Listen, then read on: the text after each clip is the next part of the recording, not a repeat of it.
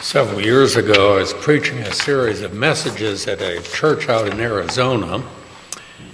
Between the messages, I was hanging around the pastor and someone in the church that had asked a question concerning the theme of the conference. So the pastor answered it and went on and on and on, and I noticed he was giving away the message I was about to preach. And so I said, John, shh seal up the seven thunders. And he said, Oh, yeah. And that lady looked at me like, Do what to who?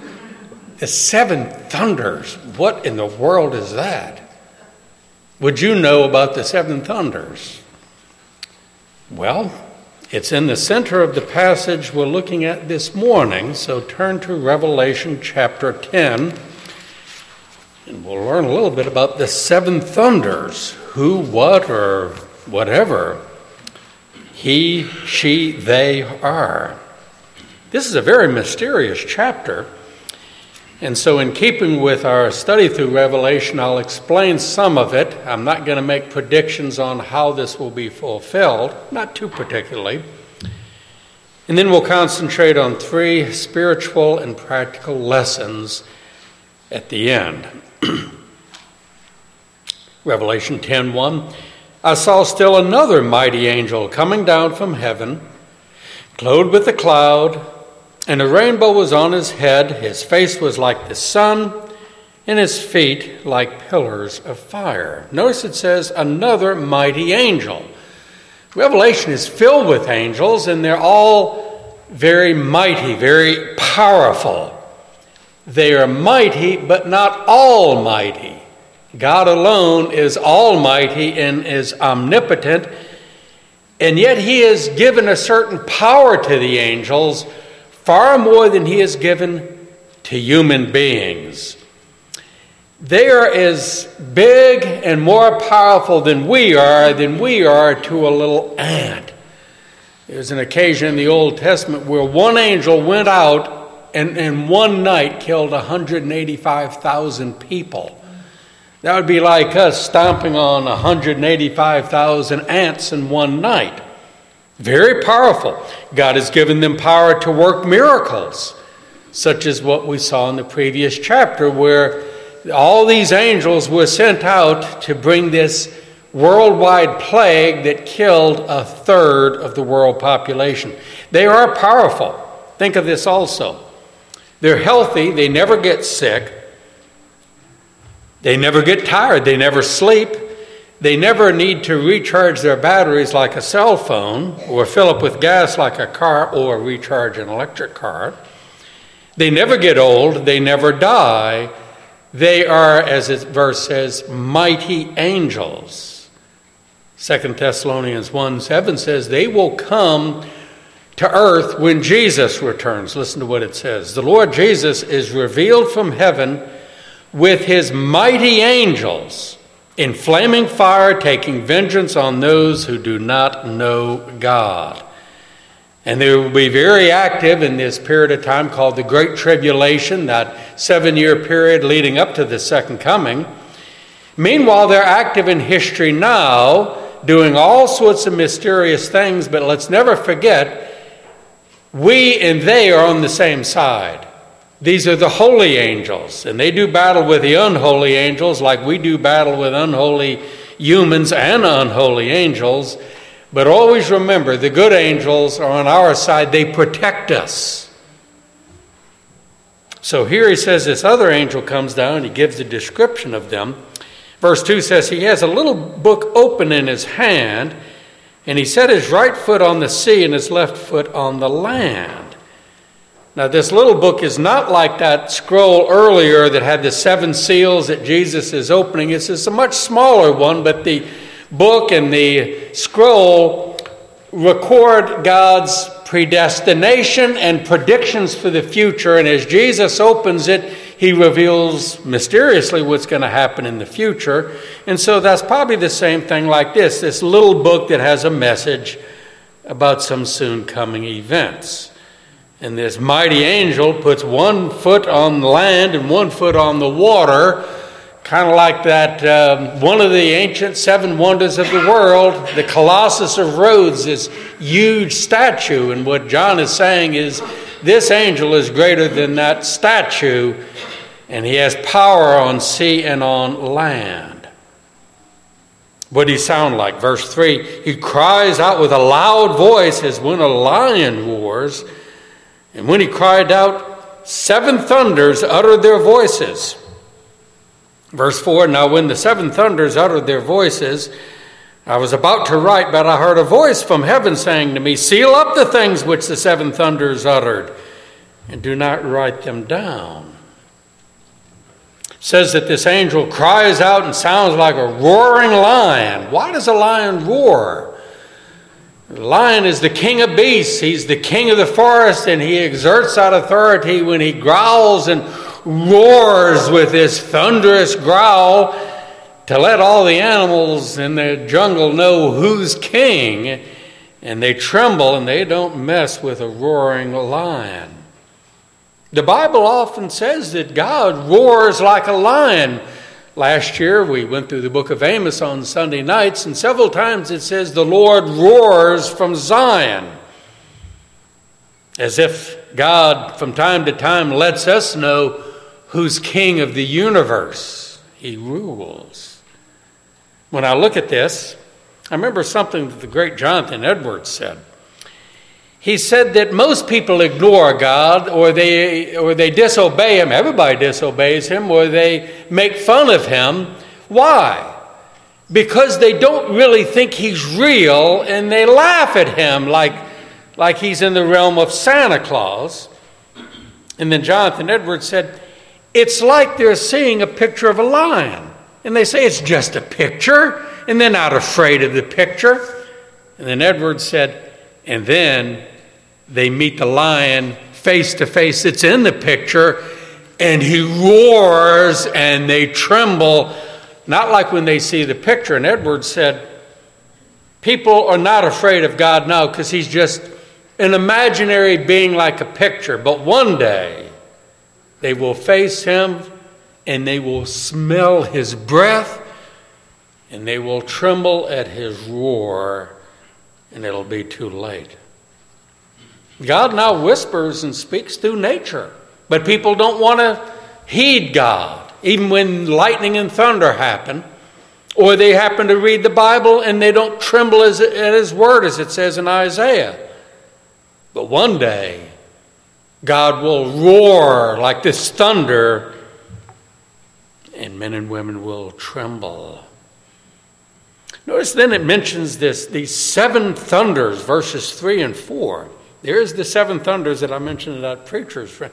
These could be angels, but angels are simply bringing a message from God, so the thunder gets back to God, not just the angels that are uh, crying out like a lion, it's because they're echoing God, who is the ultimate lion. So keep that in mind. It's the echo of God's thunder, who is like a lion that's roaring and it's powerful. So similar imagery. Thunder and roaring are powerful and they should strike fear in us. Now, where does lightning and thunder come from? Well, it's a chemical reaction in the sky, and I don't need to go into the detail, but when lightning strikes, it has extreme power and bright light, and then the thunder will come. Now, maybe you have learned that you can gauge how far the lightning is from how long does it take for the thunder to reach you after you see the lightning bolt. The lightning bolt may be very sudden and last for just a second, but start counting. One, two, three, and approximately for one second you can compute maybe one mile. If you want to make exact sure on that, talk to our science teacher, Kyle Klunick, and he'll tell you. But in other words, when lightning comes, it has power and light, and then after that comes the roar of the thunder. Now, if it's a long way away, let's say 10 or 15 miles away. You can see it, but it'll take seconds, and then it's just a little rumbling off in the distance. If it strikes very near you, that thunder is going to come almost instantaneously because uh, the, the, the, sight of the, uh, the, the, bright light comes to you quicker than the sound of the, uh, of the noise. But if it's real near, it'll be kaboom, just like that. Have you ever experienced that? Where it's a very bright light and you say, uh oh, and then before you know it, kaboom. Very loud. I remember it happened to me at Bible college. It struck the water tower about 100 feet away from me, and bright light, and boom, and I fell, literally fell out of bed. Well, it's the idea that God uses revelation to reveal the light of His glory and His truth and His holiness and the power of His anger. God shows this in, in nature. Whenever we hear thunder, we should think God's behind that. We'll look at that later in this message, but even more so with His Word. I looked at up various places in the Bible where God sent thunder at just the right time. On Sunday nights, we've been looking at the lives of Samuel, Saul, and Solomon. And back in 1 Samuel 7, Israelites were at war uh, with the Philistines yet again. And God intervened to show that He was on the side of Israel, and He sent a massive thunderstorm. And it says, The thunder frightened and confused the Philistines. Like, where did that come from? The God of Israel's against us, and they all took off running, and Israel won the battle. And then in 1 Samuel chapter 12, here comes Samuel prophesying, and some of the people didn't fully believe in him, but they said, Yes, he's God's man, and he was about to issue a prophecy. But first, God says, I'm going to confirm that, Samuel is my prophet. And so all the people were there, and he says, I'm going to send thunder. And just moments later, kaboom! And it says, everybody feared the Lord and they feared Samuel. God also sent great thunder and lightning and smoke and other things at Mount Sinai when they saw the mountain trembling with this earthquake and there was there was thick smoke and angels flying back and forth, and there was lightning, and it says thunder. And the people at the base of the mountain were all trembling. And they said, Moses, tell God to stop. We don't want to hear. They didn't want to hear the thunder as well as these other things. Job 26 14 says, How small a whisper we hear of him, but who can understand the thunder of his power? Job 37, 4 and 5, he thunders with his majestic voice. God thunders marvelously with his voice. Job 40, verse 9, can you thunder with a voice like his? Could you? No. When God speaks, it's louder than natural thunder. Psalm 81 7 says something interesting. God says, I answered you in the secret place of thunder. Isaiah 29 6 issues a prophecy. You will be punished by the Lord of hosts with thunder and earthquake and great noise, with storm and tempest and the flame of devouring fire. We've seen that predicted in the book of Revelation that during the great tribulation, God will unleash the forces of nature. There'll be plague upon plague upon plague, earthquake, lightning, thunder. And people will panic, wondering what is happening, but they do not repent. Remember last week's message, and they did not repent. Psalm 29 3 The God of glory thunders. The Bible records also spiritual thunder through people that spoke. I imagine some of those prophets, like John the Baptist, when he spoke, I imagine people got real quiet and listened. I imagine it was like that with Elijah. Often, the thundering of a person's authority is all the more obvious because he is normally a very quiet and meek person. Take Moses. There's an interesting verse. It says Moses was the meekest person in the world. He wasn't like in the Ten Commandments movie, Charlton Heston, you know, Mr. Virile person, everybody be afraid. No, he was kind of like Mr. Milquetoast but there were times when Moses spoke on behalf of God and he thundered, and they realized that isn't his normal personality. And of course, the most obvious example was the Lord Jesus. Remember, he said, Come to me, all you that labor and are heavy laden, I will give you rest, for I am meek and gentle of heart. And praise God, He is meek and gentle and tender. But there were times Jesus thundered, and even those hardened Pharisees were terrified. Just imagine in Matthew 23 when Jesus seven times pronounced a curse upon them and said, Woe to you, scribes and Pharisees. And it wasn't in a low voice. He probably looked at them with a face of anger Woe to you, scribes, Pharisees, hypocrites! Seven, t- seven thunders. I would have been afraid to hear Jesus thunder with authority. You'd want to run for cover. Some preachers can really thunder. I can think of three or four that can put the fear of God into me anytime I hear them. Matt, you know one of them from northern New Jersey, Albert Martin. John Gerstner. We had Richard Owen Roberts preach here. He really thundered, and I can think of only one or two others like that with God given authority. But for every true thundering preacher, there are false preachers. Oh, you've heard them. They can shout and scream. That's false thunder. Or, like Shakespeare said, full of sound and fury, signifying nothing. But listen, whenever God thunders through one of his preachers and through his holy word, we're only echoing what's in the word of God. Know the difference between true thunder and false thunder. Get back to the text here.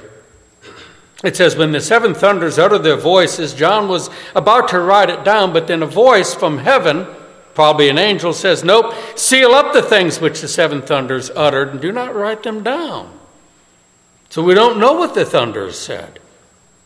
It's like in Daniel 8 and in Daniel 12, where Daniel got vision after vision. Many of them he was told to write down. We have them in the book of Daniel. But in other ones, the angel said, Seal that up. And you remember the scroll that had the seven seals? Nobody could open it up. And so now God says to Daniel, This prophecy is just for you. Don't write it down in the book of Revelation, seal it up. I wonder what he thought. Well, why did you tell me if I'm not supposed to tell others? Because it's a secret just for you, John.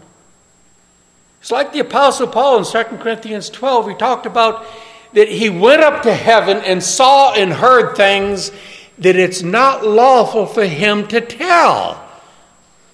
What did he see? What did he hear? He went up to heaven just like John and Daniel and Ezekiel and other ones. And they recorded some things that they saw and heard and felt, but not all. And Paul says, I can't tell you any of that except it was things that was not lawful for me to tell. And if people had gone to him and said, Paul, what was it? He would have probably said, Can't tell you. Probably similar happened to others that went to heaven and came back, like Lazarus. Remember, Lazarus died, Jesus raised him. Where was his soul between his death and his resurrection? He was a believer, his soul was in heaven, he came back, and he would probably remember that, but if I had met him, I'd said, Lazarus, you went and came. What's it look like? You saw God he would probably would have said, I can't tell you, except it's good. He couldn't describe it. And so John was told, no, seal it up and don't tell people what you heard from the seven thunders. The prophets were told what to write down and were told what not to write down. Next verses 5 and 6 The angel whom I saw standing on the sea and on the land raised up his hand to heaven and swore by him who lives forever and ever, who created heaven, the things that are in it, and the earth, and the things that are in it, and the sea, and the things that are in it, that there should be delay no longer. Notice that the angel swears. And elsewhere in the Bible, we find godly Christians swearing an oath or taking a vow. And on at least three occasions, God Himself swears. It says in the book of Hebrews, since He could swear by no higher, God swore by Himself. I only mention this in passing because there are some Christians that think Christians should never swear. And swear doesn't mean cuss, it means to take an oath or a vow. And they say we should never take an oath or a vow. And they quote the verses it says, Let your yea be yea and your. Yes, but God Himself swears and the holy angel does, so there is a legitimate place for valid biblical oaths and vows. If you want to know more, we have a handout in the lobby. Notice also the text says that God made everything. He created heaven, things on earth, even in the things in this sea. As it says in Colossians 1, He made everything visible and invisible. You know, I've been meditating upon one aspect of God's creation recently, and it keeps coming back to my mind. God made everything that's visible and invisible. Now, that also includes the realm of the supernatural, like the angels and so forth, and heaven. But God created things that we can't see. There are wavelengths of light that we cannot see with our natural eyes. Not only that, vast majority of the ma- macrocosm out there we don't see. Even with the greatest telescopes, it's not infinite, but it's far beyond the reach of what we can see. God sees it. Now turn that microscope around, turn the telescope around, make it a microscope, and try looking into the microcosmos. What's that? Again, I ask Kyle. Go down small, small, small into the molecules, into the atoms, into the subatomic particles. There's a universe even in one drop of water. We don't normally see that, and it's all around us. There's a, a multitude of universes around here. God sees it, and He made it. How great thou art. Just ponder that and meditate upon that. God sees everything He has created, everything tiny, everything massive, from the microcosmos to the macrocosmos. Okay, then the angel says, There should be delay no longer. Now, the old King James Version and one or two others translate that, this as, The time will be no more. And people say, That's right, we step out of time and into eternity. Not quite. It's best translated, let there be no more delay. We are, in one sense, bound by time. God is not. This is deep. God fills all time, and He is outside of all time. He is past, present, and future. He is in eternity. Analogy I use is take a cup and go and drop it deep into the ocean. The water is in the cup, and the cup is in the ocean. God is in time and He's infinitely outside of time. We will never be infinitely outside of time. We will never be eternal in that sense. We will always go through chronological time infinitely into the future. So it says here there will be no more delay. As if God says, Time's up, closing time. C.S. Lewis said, One day God will come down with a big set of keys from heaven and say, Gentlemen, it's closing time. God's alarm clock will go off. So, what we see in the book of Revelation predicted here is the time will come on God's calendar down to the very second. God says, Now, this is going to happen, that's going to happen, and the second coming is just about to happen. Time will be up. No more time for salvation. Time for every predestined event in the scroll will come to pass, even including the little book, things predicted by the seven thunders.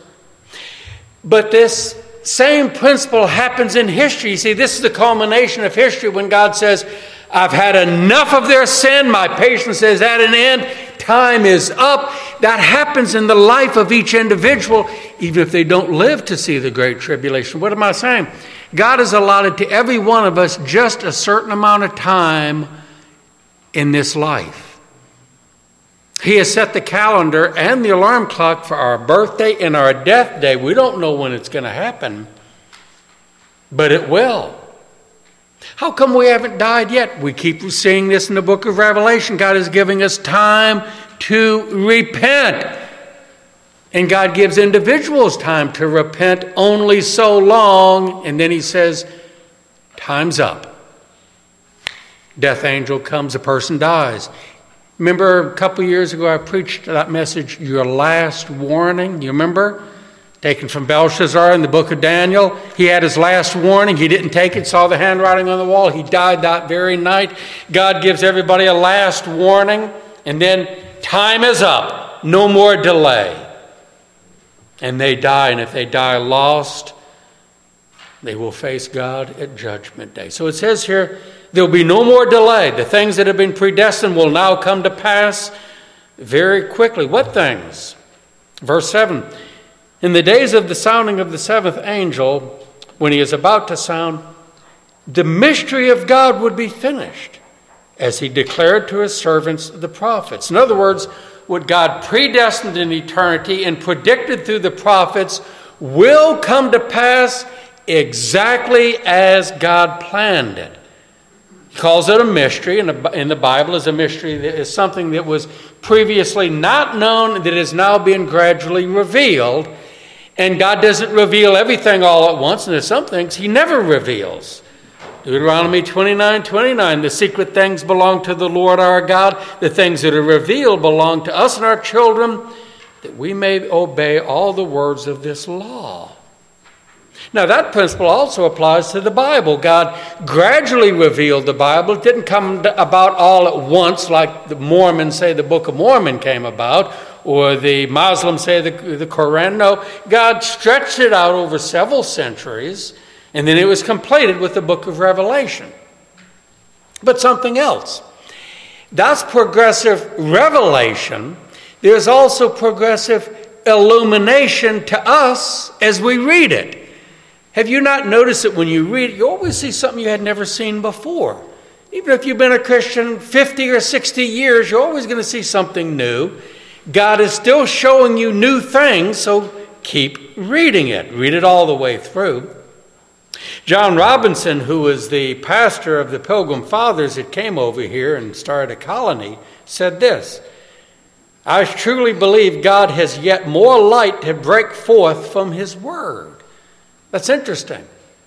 Over the centuries, scholars and preachers and just average, average, everyday Christians have been reading the Bible, and God is still bringing new things to pass that they had not seen before.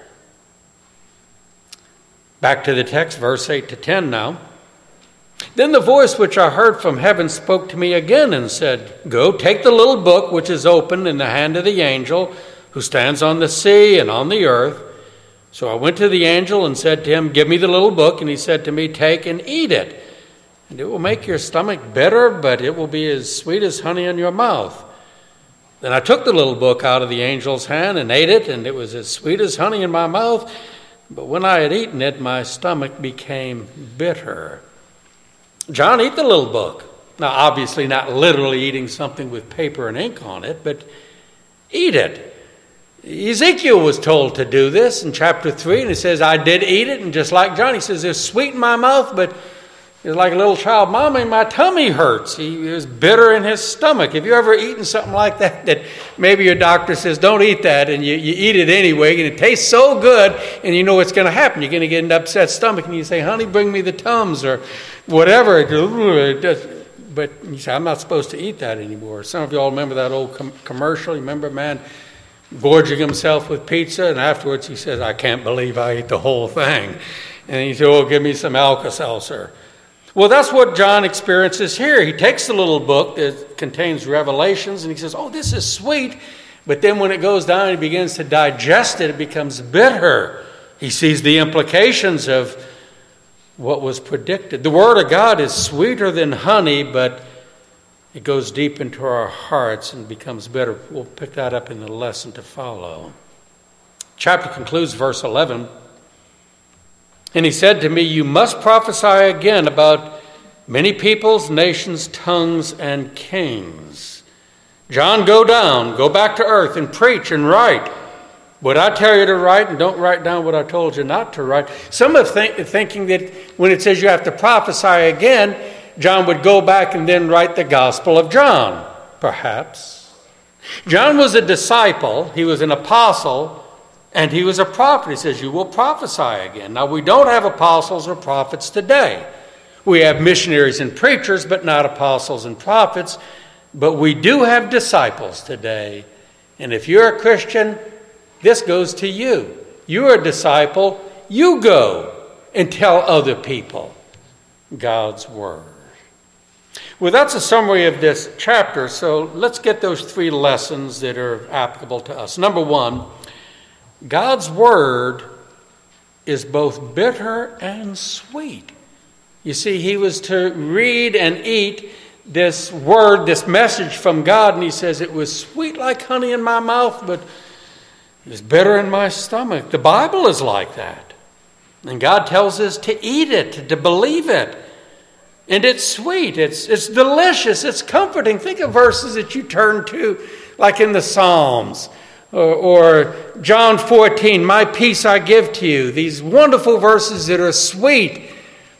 But then the Bible's also bitter, gives us a stomach ache. It convicts us. You say it was sweet, and then you read other parts of the Bible, it's bitter. It hits your conscience, it punches you in the gut, it challenges you, makes you uneasy. Why? Because God's word is holy, and it, it go. You see, it's one thing when it goes in your mouth. When it goes in your stomach, you can get a stomach ache, and God's word sometimes gives us a spiritual stomach ache. It's called conviction of sin. If you ever had such a bad stomach ache, there's only one thing you can do, and you know what that is? You go and vomit. Ugh.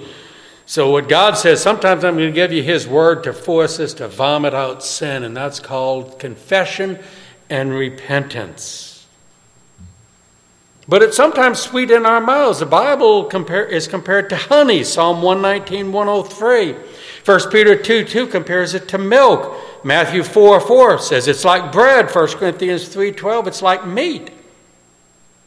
Several times in the Bible it says that a new Christian needs milk because he's like a little baby. In 1 Peter 2 2 says, like newborn babes, earnestly desire the milk of God's word. And, you know, that's what a baby, you know, you don't give a baby a Big Mac and small fries, it can't digest it. You give them baby food, pablum, that's very soft and it goes down easy. And some parts of the Word of God are like that, like honey, just very soft and sweet and goes down easy. But then Hebrews 5 rebukes certain Christians and says, By this time you should have outgrown that and sink your teeth into meat. But he says, You're not ready for that. And that's a rebuke that goes out to some Christians. They just want the sweet but not the bitter. They want the baby food that's smooth, but they don't want the hard parts of God's word that you have to chew on. Steve, like, like beef jerky. You ever chew that? I love beef jerky. I used to make my own beef jerky in the oven. You chew it and chew it and chew it. In some parts of the Word of God, you have to chew, chew, chew. But then there are parts of God's Word that are both sweet and bitter, that are both smooth like baby food and tough like jerky. Take the Gospel of John.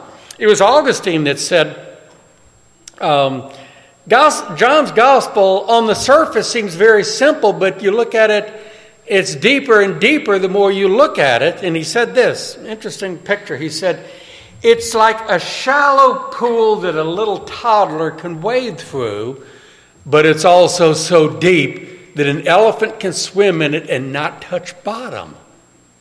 And yet it's the same book. John was told to eat the little book, and God tells us to eat the Bible, to put it in our mouths and to chew it over, to digest it because it's good for you. How many of you mothers say to your children, eat that? And they say, I don't want to. You'll eat it if you know it's good for you. You'll eat it and it's good for you. That's what my mother used to say to me. You'll eat it and you'll like it. Yes, ma'am. That's what God says to us. The head, as it were, is the mouth of the soul. What's the stomach of the soul? Our heart. It goes into the mouth with our understanding and goes into our heart to be digested and then to our hands to put it into practice. John was told to read to eat all of this little book, and God wants us to read read all of the Bible and not just the sweet parts. You know those little daily devotionals that give you a sweet little Bible verse that never challenges anybody. Read the whole counsel of God. Read the whole Bible starting on page one. Jeremiah did, Jeremiah 15, 16. He says, Your words were found, and I ate them, and your word was to me the joy and rejoicing of my heart. Before we move on to the next lesson, life itself can also be both bitter and sweet. Am I right? It can be bittersweet. There's no proverb. You have to take the bitter with the sweet. And we can think back that there are times that were sweet as honey. You're on top of the mountain, everything is wonderful, you're close to Jesus, and within 24 hours you're in the valley in the dark clouds, and it's bitter time, and depression or financial woes or marital problems. But, brethren, God will help you through the bitter times as well as the sweet times. And then one day when you get to heaven, everything in heaven is sweet, no bitterness. In contrast with hell, where nothing is sweet and everything is bitter. That's our first lesson. Second lesson. Like John, we must tell some things and not others. Verse 4 seal it up. John, don't write it down. Don't tell anybody when you go back to earth. What the angel said to Daniel, what God said to Paul, and like Lazarus, couldn't speak about this. By the way, also, John the Apostle, in an interesting way, look at the end of John's Gospel. How does it end? He says, And many other things did Jesus do which are not recorded in this book.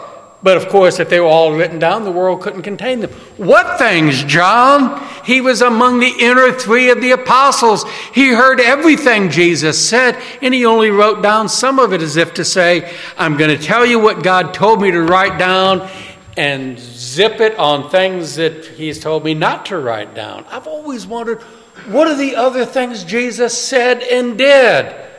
We'll find out when we get to heaven. So the point is, we too must tell some things to others, but there's some things we don't tell to other people. This applies in a variety of ways. For example, learn to keep secrets and don't divulge confidences. You know, doctors, lawyers, psychologists have to take oaths and they're legally licensed not to divulge certain things that are told them in confidence. Did you know a lawyer and a doctor cannot be subpoenaed and put on the, uh, the witness stand to say certain things that were told him only in confidence? We need to keep secrets. The book of Proverbs warns about people that don't keep secrets, they're gossips. There are also certain secrets between husbands and wives that should not be told to anybody else, and sometimes even the husband or a wife cannot tell their spouse. If that man or that woman is a doctor or a lawyer, cannot tell the spouse about a client or a patient. And sometimes there are secrets deep within the heart of a spouse, going back years, maybe sins that they were ashamed of that maybe they shouldn't tell their spouse. You see, this is applicable. What if you were married to someone? And you know that person has some secret, some information that he or she has not told you, don't pry and don't try to weasel it out. Otherwise, you know who you're imitating? Delilah. You remember? It says she kept harassing Samson. Tell me the secret of your great strength. And finally, he gave in. He says, Woman, I can't take this anymore, this nagging. Don't nag a secret out of your husband or your wife. Realize that they should keep certain things secret. And some things are so personal, you should not tell anybody. Not just secrets that somebody has confided in you, but certain sins should not be confessed openly. I've heard about times of revival where people stand up and confess certain sins. There was a revival 25 years ago up at Wheaton College, and students were standing up confessing all sorts of things. And many of them later were ashamed. You mean I said that in public? People are going to keep a distance from me. Certain sins should not be confessed publicly. Certain things we need to keep to ourselves. And there's another thing. I ask people, when have you felt closest to God? But sometimes each Christian has a very intimate communion with Christ that is so holy, he shouldn't tell anybody about it. Any more than a husband should tell other people about intimacy with his wife. Say, no, that's not for you to know. In other words, there are some things we, sh- we should tell others, and other things we should keep to ourselves. And what's the ultimate expression of this? God Himself. Remember Deuteronomy 29 29, secret things belong to the Lord our God, things that are revealed belong to us. God doesn't tell us everything. He doesn't tell us all about how He created things out of nothing. There's so many, th- there's so little things God has told us. There's so much more He has not told us. This isn't in my notes, but I'll go and strike while the iron's hot. There are many things God has not told us why He's doing certain things in our life. That's one of the messages of the book of Job. Job, why am I suffering? I am in such pain. And his, so called friend says, Because there's sin in your life. No, it wasn't that. You're wrong. And he kept saying, God, why is this happening? And God didn't tell him. And if that's the secret of the book of Job, at the end, Job says, I'm not going to ask anymore. I'm just going to trust you, Lord, because you're sovereign. He knew enough from God to trust him, but to stop asking questions. Think about that when you go through a severe trial. You can search the scripture, apply certain Bible verses and principles, and that'll help you along. But God will not answer all of your questions. Just trust Him. Of course, speaking as a theologian, I know right now there are a lot of things God has not told us about the final answer to the Trinity, deity of Christ, many other things. He's told us enough to just for us to just trust Him. So we need to keep quiet about certain things like God does. But on the other hand, look at verse 11, John, you must prophesy again about many peoples and nations and so forth. So he was told, don't say and write certain things, but then tell other things to people. How does that apply to us? There's certain things we are not to tell other people, but there are certain things we should, such as the gospel. Now, let me also add this again, not in my notes. We're to tell them the gospel. A preacher is to preach the whole counsel of God to the people of God, but when we share the gospel, we don't have to tell them certain other things. Keep it basic to the gospel. We don't have to tell them about the seven thunders or predestination. They're likely to be confused by that. Tell them the things they need to hear. Also, parents, teach your children the Bible. And also be very open, honest with your spouses and with your parents and never lie. So know when to speak and not to speak and have the wisdom to know the difference. Ecclesiastes 3 7 says there is a time to keep silent and a time to speak. Our third and last lesson is this listen to God's thunder. Such as when God sends an echo of his thunder in nature. You've all heard thunder. Whenever you hear thunder, remember that's a reminder of God. He's trying to get your attention. I've told you this story about a, a fellow that was with me when I got saved. and it was almost 50 years ago. In a front seat of a, of a 1959 uh, Chevrolet, and, and I got saved there.